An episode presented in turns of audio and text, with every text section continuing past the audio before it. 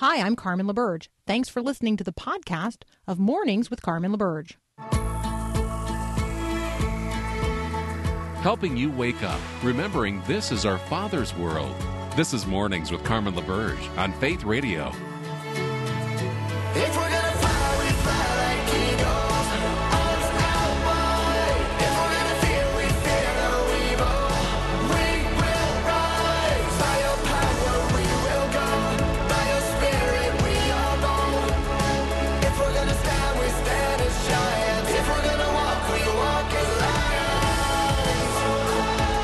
morning again on this March the 4th, 2022, as we march forth as Christians into the world that God so loves. Um, thank you for spending a little time with me, sharing your time with me today. My name's Carmen LaBerge. I am the host of this program, cleverly called Mornings with Carmen.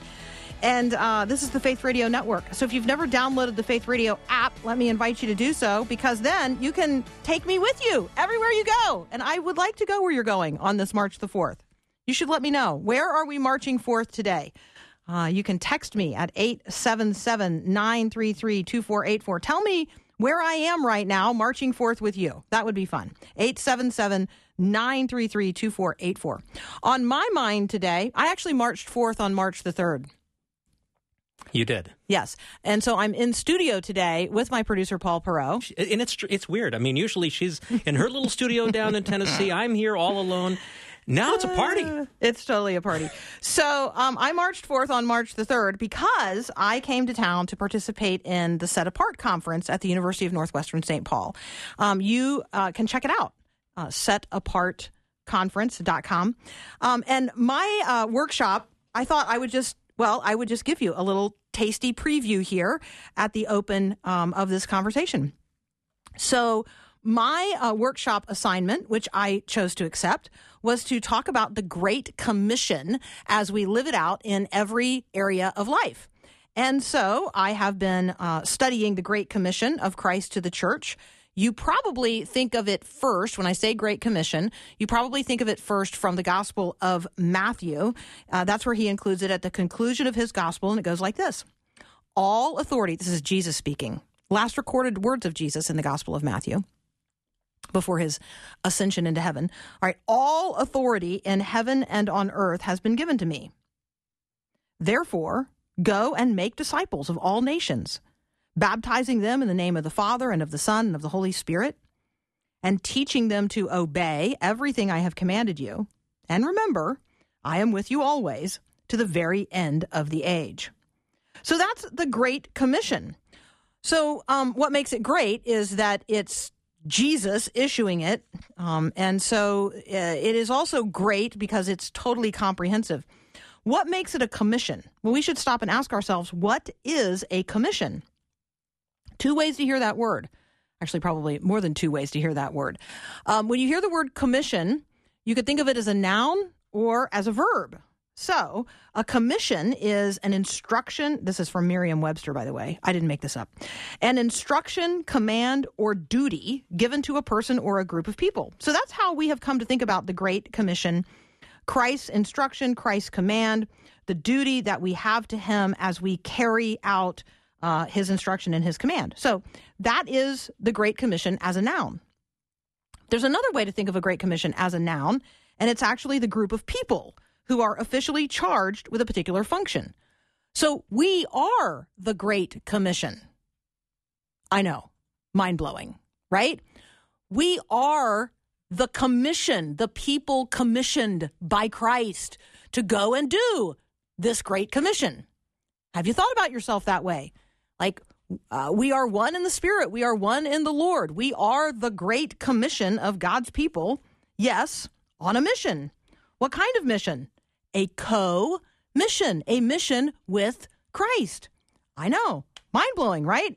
All right. So that's uh, when we then consider commission as a verb. Think of commission, think of a commission, a person um, being commissioned to do something, to bring something into reality. The commission being the act of bringing the work about. So here I might use um, the commissioning of a painting as an example, the commissioning of a work of art. uh, it is the commission to then bring the work of art about. So the Lord our God has commissioned a work to be produced in and through his people who are the Great Commission. And that commission is like literally putting the kingdom into our hands um, that we might bring it forth, that his will might be done and his kingdom might come on earth as it is in heaven. That is amazing to spend a little time thinking about. So, how are you and I practically doing that today? Jim Denison, who was on earlier this week, asked the question like, what's your personal strategy uh, to carry out Acts 1 8? Well, that's also a place, it's where Luke uh, talks about the Great Commission.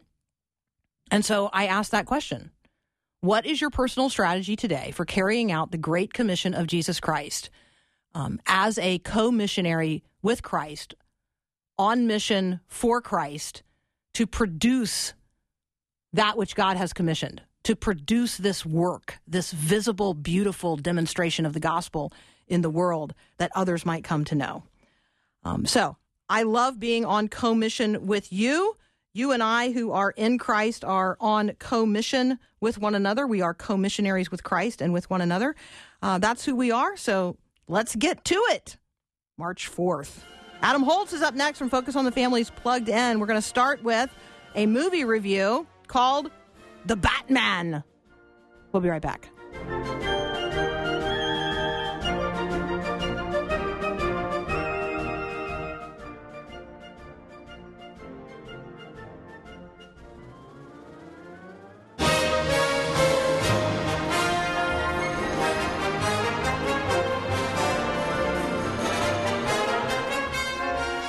Conversation now is Adam Holz from Focus on the Family's Plugged In. And Adam, we got to do a quick um, uh, ge- geographical survey uh, of where where everyone is marching forth and Yes. where so where we are. So you are in Colorado Springs. I am in St. Paul or Roseville, Minnesota. We have a friend checking in from Rapid City on their way uh, headed to work at a Christian school. Carol is checking in from Ashland, Ohio. Uh, Kim checking in, um, marching forth. Well, driving, uh, driving uh, just outside the studio this morning. Good morning. Um, we have a friend marching forth in Atlanta. We got a friend here marching forth um, to a friend's house. Oh, to participate in a Bible study. Loving that. People marching forth all over the place. All right. Uh, so as you march forth, Jim marching forth in Connecticut. Yes, I'm not. I'm not missing you. I can see you all out there. Thank you. Um, I will continue accounting for where you are advancing the kingdom. Um, Adam Holz is advancing the kingdom in Colorado Springs and online at pluggedin.com, bringing us today a review of The Batman. The Batman. It's just fun to say. It is. And I mean, here's the thing if you have been laying awake at night hoping against hope that they would restart the Batman story again with Robert Pattinson, my personal favorite sparkly vampire from Twilight. Not really, sarcasm alert.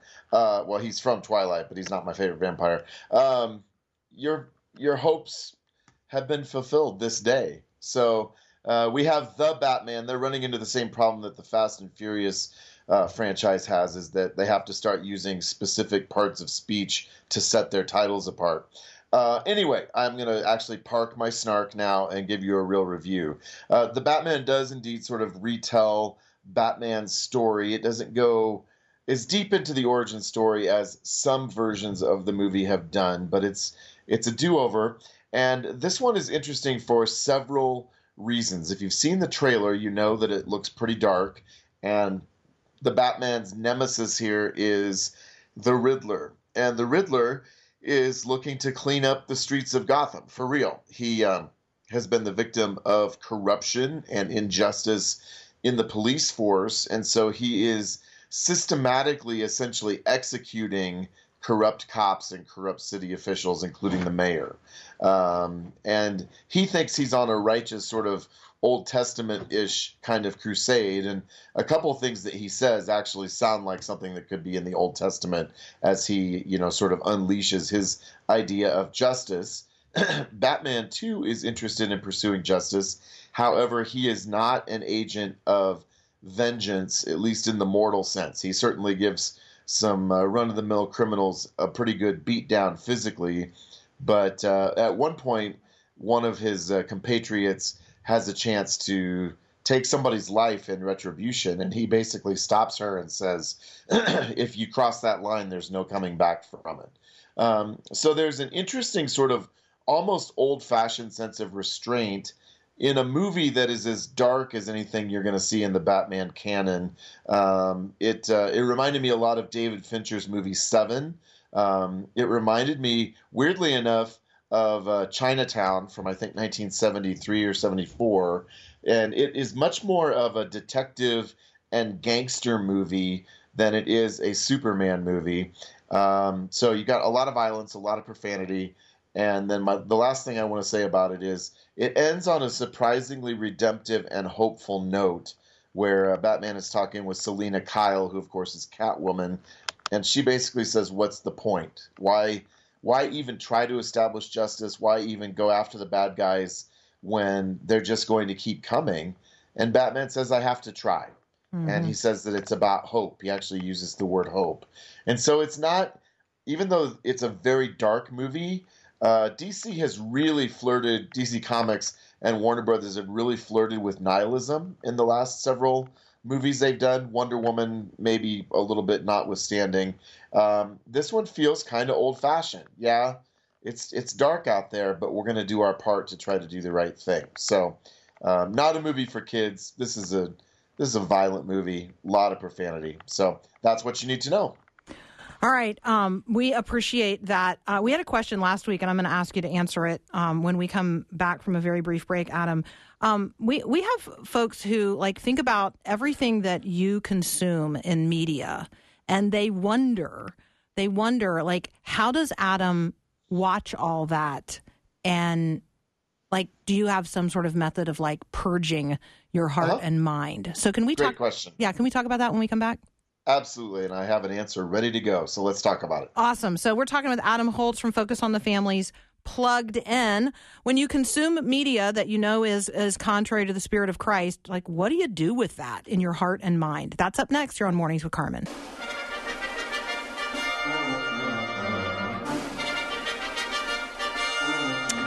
As we are marching forth on this March the 4th, uh, greetings to Jim, who is apparently marching forth in Costco is somewhere in Connecticut. Um, is marching forth in Ontario, Canada. People marching forth all over the place. Um, I, I just uh, I love the way God has His witnesses uh, all over the world. So thank you so much for joining us on Mornings with Carmen. I'm Carmen LaBerge here with Adam Holz from Focus on the Family's Plugged In teeing up a question that um, that you asked last week of Adam, and I didn't get to ask him directly. So, Adam, here it is. You uh, you consume a lot of media. Not all of it is good. Um, and so, what do you do with that as a believer? Yeah, that's a great question. So I'm going to talk about that. I'm assuming in relationship to the work we're doing here at Plugged In, not just as watching stuff because you want to. Right. Um, I think first of all, everybody in our team has a sense of uh, this is something that they have a sense of calling to, and I don't want to over spiritualize it, but but that's a good starting place. We've had people go through the application process and get down the road a little ways and realize, you know what, I don't want to do this. So there has to be a basic understanding of, okay, I'm I'm willing to do this, and I have an interest in this part of culture. So that's number one. Number two, with really hard stuff, we will not every time, but fairly regularly, we will pray before and sometimes after we see something. So there's a recognition that we don't do this on our own, but that this is something that we have a sense of calling to, and and God is helping us do that, and we express that independence to Him on prayer. The third thing that you might not think about, um, but I think is is really significant, is that when we go to movies, I personally have a little flashlight in a notebook, and I will take 50 to 75 pages of notes during the course of a movie. So I literally never stop writing, and that makes it a much more clinical experience. I think what we do is is close in some ways almost to sociology or anthropology. We're observing what's going on in the culture. Now, that doesn't mean that those images don't go in and we don't see them, but when you are sitting there writing about it, it turns it into a different experience, and, and it does make it a very clinical experience. Um, and in that way, you know, various doctors see things that the rest of us don't see too. Uh, it's I would say there's some broad similarities there. Um, with everything that we review, if we have an assignment to one of our reviewers that they are uncomfortable with, there's always freedom to come and say, "I don't, I don't want to do that," and I don't even need an explanation. And it doesn't happen very often, but sometimes we have that happen where someone says, "Yeah, I, I don't want to, I don't want to tackle that one," and so there's freedom to do that. Uh, and then in a, a weird, paradoxical way, and this is going to sound funny, we process so much garbage that the garbage is always flowing. Um, people ask me what movies I've seen recently. I usually have to get the website out to even remember because because we're processing it so quickly. Um, you know, we publish about 30 pieces of content a week. There isn't really time for stuff to like really take root. Um, now, for all of that, we recognize that um, this stuff is real. It's coming at us. It has the ability to affect us. And so I think just ongoing conversations too that we have may be one of the most significant things as as we talk through things. And and we have different areas that we don't like. I have one staff person who doesn't want to really engage with demonic spiritually oriented stuff. So we might think about sexuality being, you know, the huge one that that many of us uh, that many people have struggled with. But there are other areas. I personally don't like jump scenes um, because they make my chest hurt. I don't know what that. front- I don't even know what a jump scene is. Uh, a jump oh, scene is like, things that know- make you jump. Yeah, in a horror Oh, movie mhm. uh, or jump scares. Um, and so those are just a couple of examples. And so I think um, with all of that, I can honestly look people in the eye and say, after almost 20 years in this job, I don't have anything that has stayed with me in a way that I can obviously point to and say, oh man, I really stumbled hard over this. Now, I can pull up the five or six worst movies I've ever seen. Um, but um, and I remember some of those scenes. excuse me, um, but I, they don't.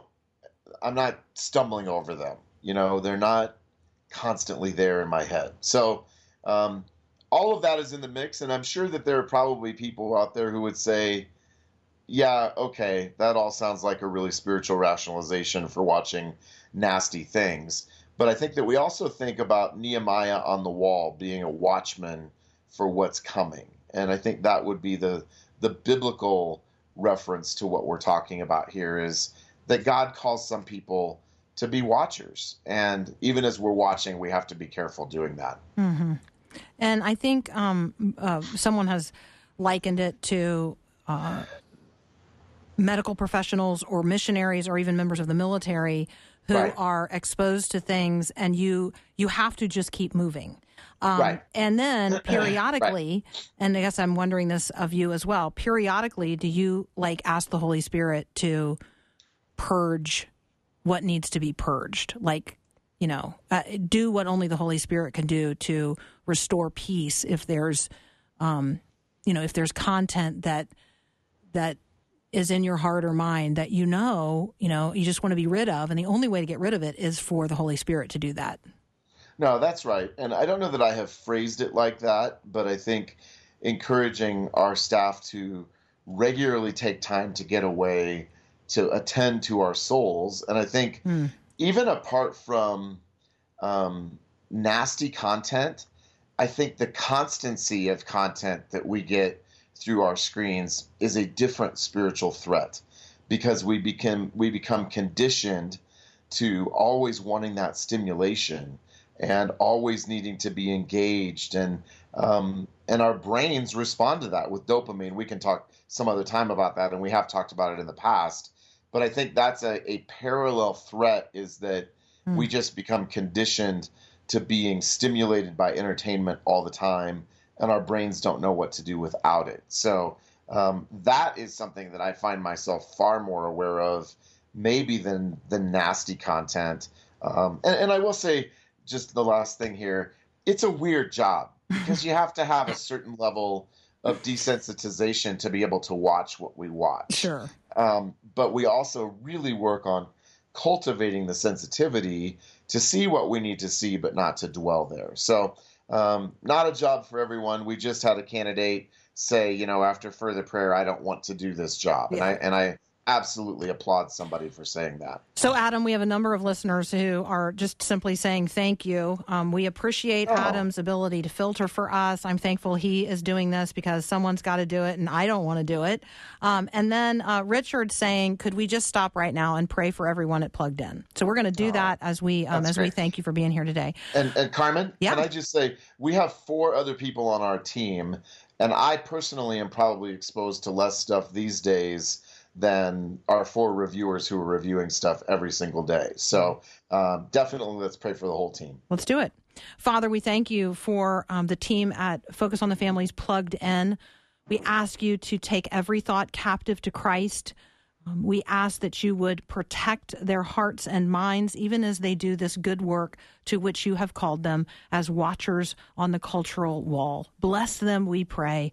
Um, thank you that they go forth today to extend the gospel in all ways, not only through reviews, um, but through all of the ways that they uh, help us see the things worthy of our time and attention, even as they warn us against that which is not. In Jesus' name, amen. Hey, you guys can find great content right now at pluggedin.com. One of my favorite things um, is this YouTube list of chefs, super family friendly. Sadly, Tasty Tuesdays or Cooking with Carmen not on there because I don't have a YouTube channel. But if I did, I bet Plugged There's In would list it. There's still time. You- There's still time. Yeah, there's still time. Hey, Adam Holz, as always, thank you so much. You guys can check out what Adam is working on and his team at pluggedin.com.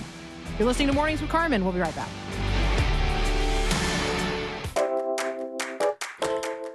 People often ask, like, how do I uh, choose the books that we talk about? Well, sometimes it's as simple as that is an amazing title and I want to read it, uh, which is what happened when I saw this book.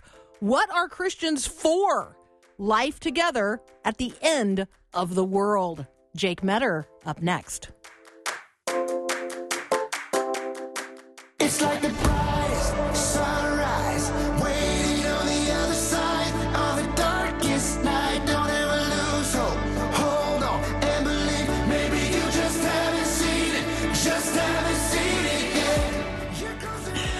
All right, I um I love the website Mere Orthodoxy, M E R E orthodoxy.com. Jake Meador is the editor in chief of Mere Orthodoxy.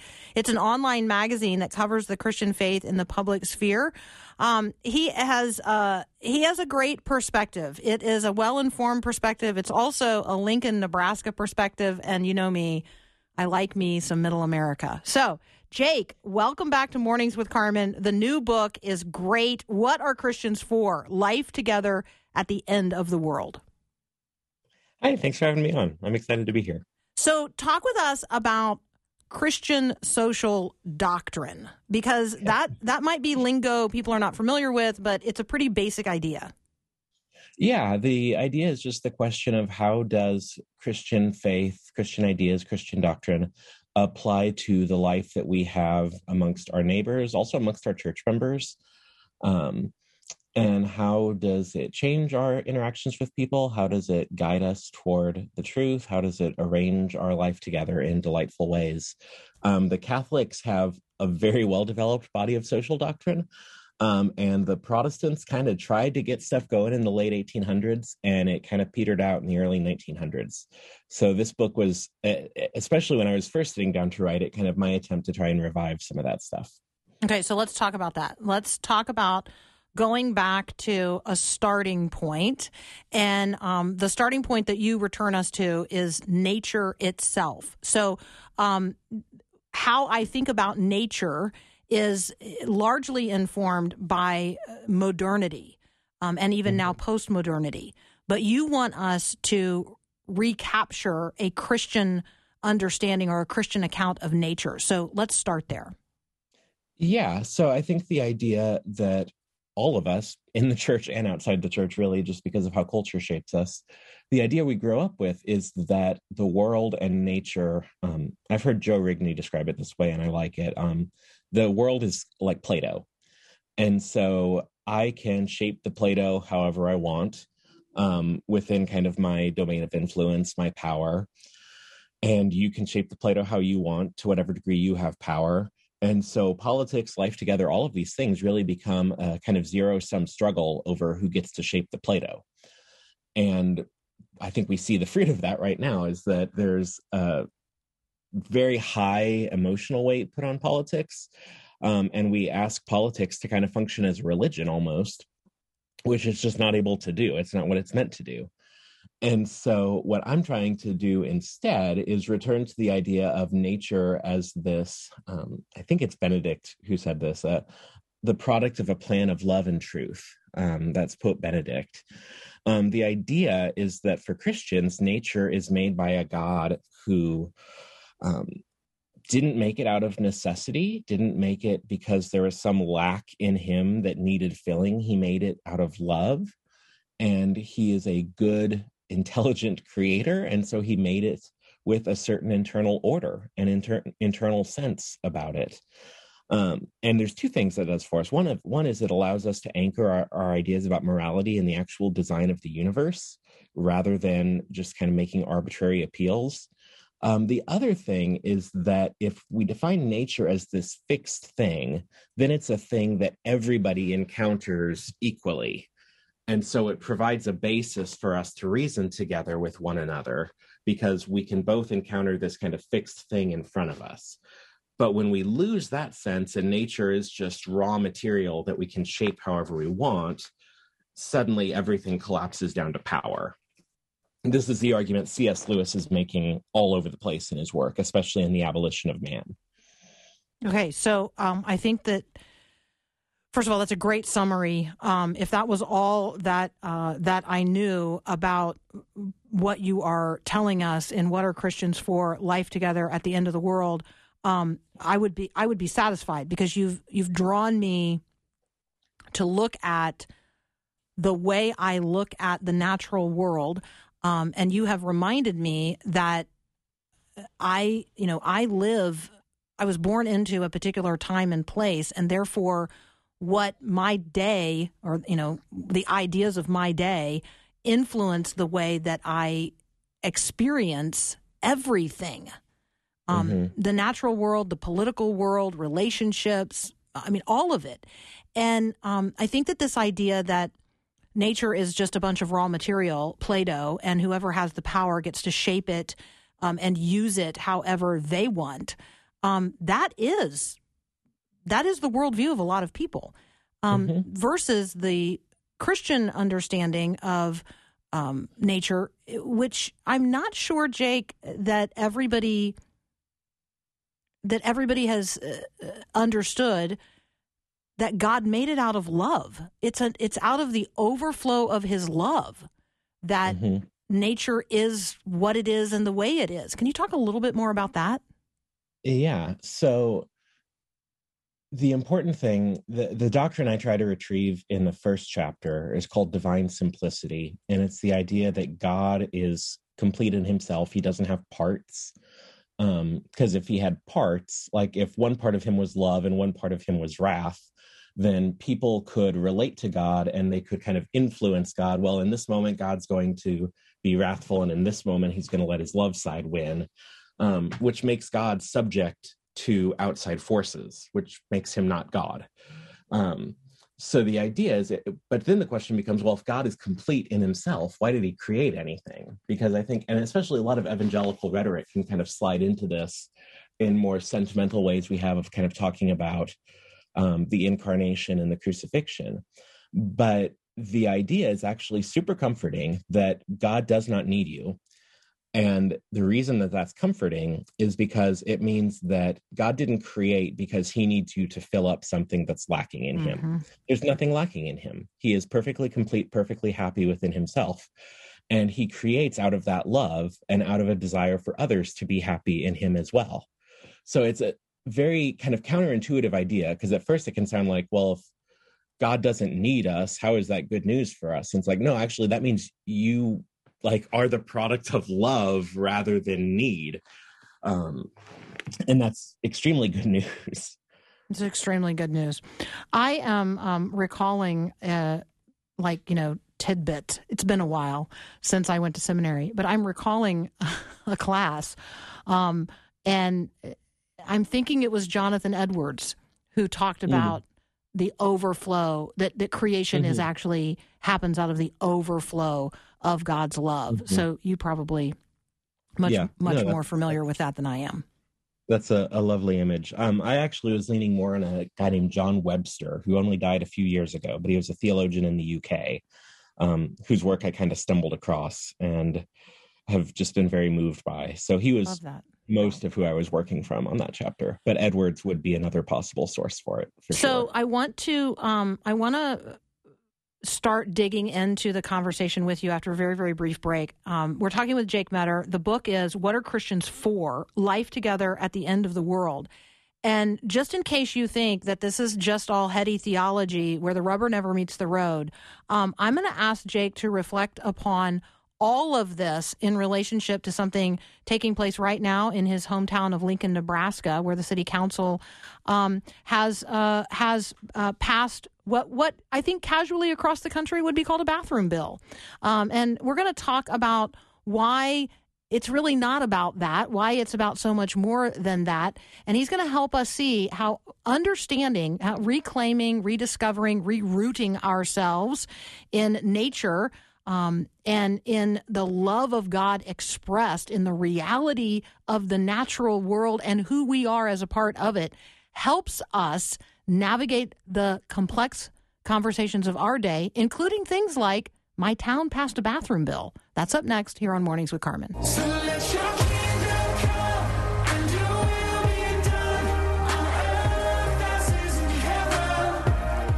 I'm Carmen LaBerge. You're listening to Mornings with Carmen here on the Faith Radio Network. We're talking with Jake Meador. We're talking about his brand new book, What Are Christians For? Life Together at the End of the World. You can also check in with Jake at his website, Mere Orthodoxy, M E R E, Mere Orthodoxy. Dot com. Uh, Jake, I was listening to the President's State of the Union address. He is uh, compelling us forward in a conversation about the so called Equality Act. Um, the same conversation taking place in your hometown of Lincoln, Nebraska, where the city council passed a quote fairness ordinance. Um, this is related. This is like the rubber meets the road of your book and life uh, as we encounter it right now. yes, yeah, I would agree. So, talk with us about um, how this conversation can't be reduced to, uh, you know, who can use which bathroom. There are larger concerns um, at issue here. Can you help us see that? Yeah. So another element of what happens when nature is not this thing that exists outside us, that is fixed, that we can to some degree access with our minds. Um, you can't actually look toward nature to help you answer the question, Who am I? Um, because nature is infinitely malleable. So, what we do is we have to look inside. And so, what we have now is we have this idea of a kind of authentic self that resides inside each of us. And the responsibility of our neighbors and of our place and our government and our businesses is to help that inner self express itself publicly. And so that's the kind of basis for what we have with a lot of these debates right now about LGBT plus stuff.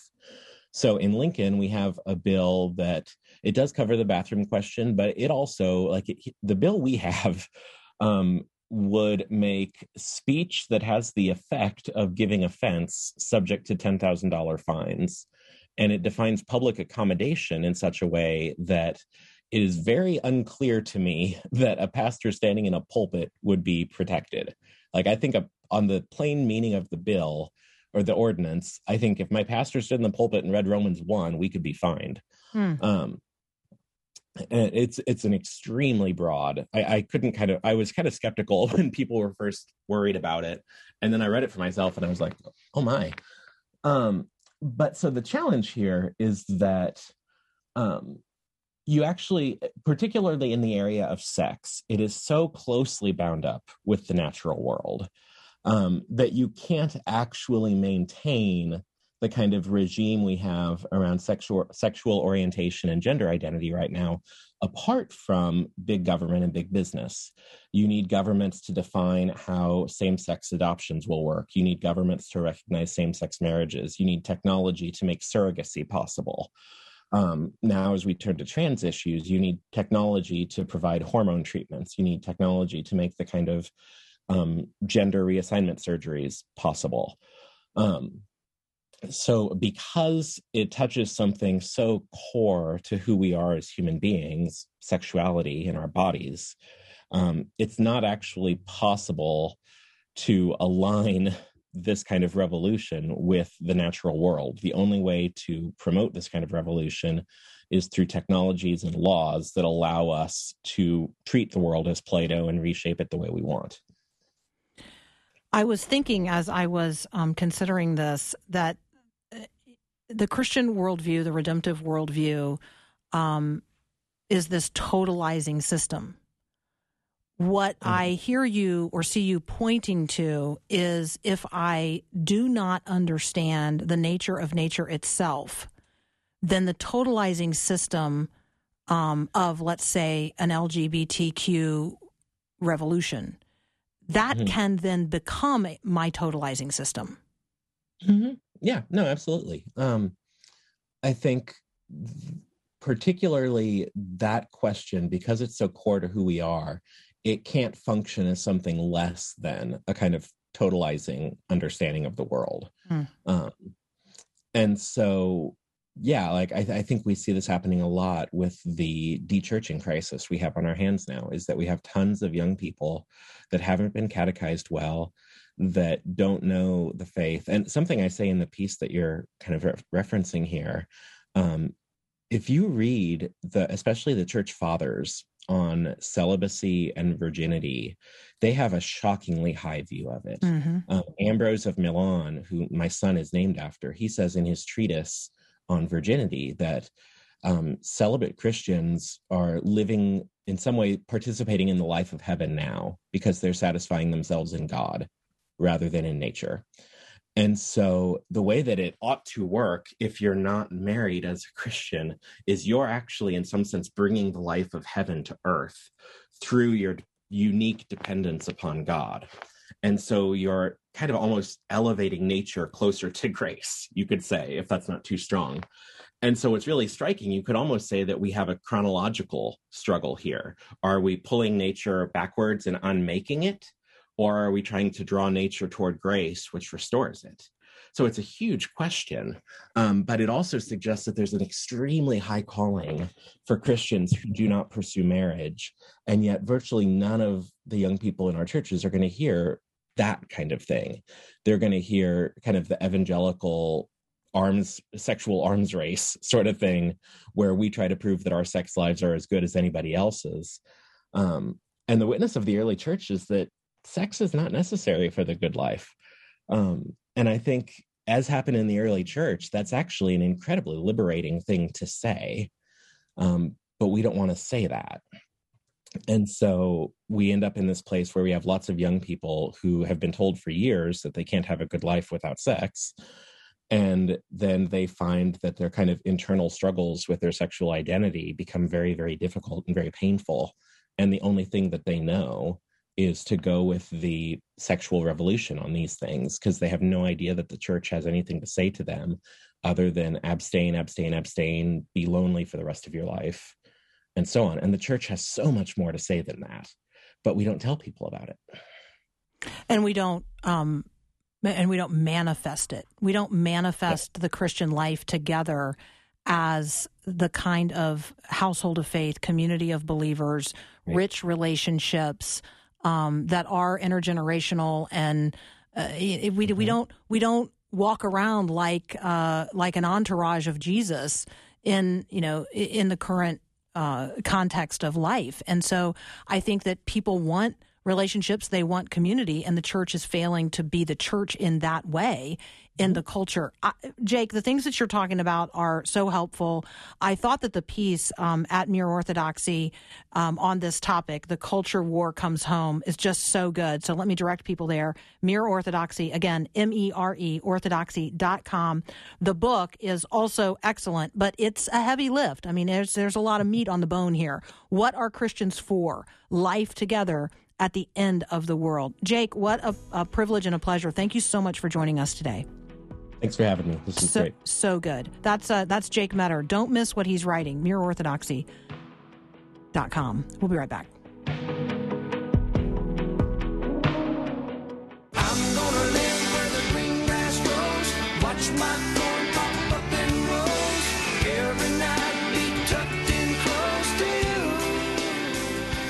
So uh, I'm Carmen LaBerge. I am the host of this program. For those of you who may be just tuning in and just joining us, and uh, we broadcast out of the University of Northwestern St. Paul, which is in St. Paul, Minnesota, where, come to find out, there's still snow on the ground. Lots of snow on, on the ground. Yes. so so uh, because i i live actually in the middle of the country um, just west of nashville tennessee um, where there's not snow on the ground uh, in fact the grass is already greening up where i live um, the buds on our pear tree are about to burst forth. Like we're right on the verge. The daffodils are up where I live. And so I confess, I just confess that I had lost sight of just how much snow there is um, in some places.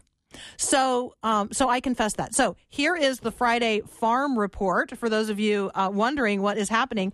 The chickens are now each laying an egg every day because we have apparently returned to the time where they're getting enough uh, light so there you go. For those of you not familiar with this particular uh, reality of the laying hen, she has to have 14 hours of light in order to lay an egg. And so, you know, in the winter, she may only get seven hours of light a day, which means she's only going to lay an egg every other day. Well, hey, where I live, chickens laying an egg every day. I am hoping that that brings down the cost of the eggs.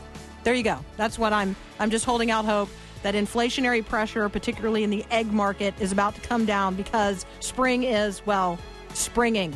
Hey, March 4th today. March 4th as an advocate of the gospel. Be a living demonstration of of the reality of the kingdom of God in the midst of the kingdoms of this world. That is who we are, the ambassadors of Jesus Christ. Let us go forth. Have a great day. God bless. Thanks for listening to this podcast of Mornings with Carmen LaBerge from Faith Radio.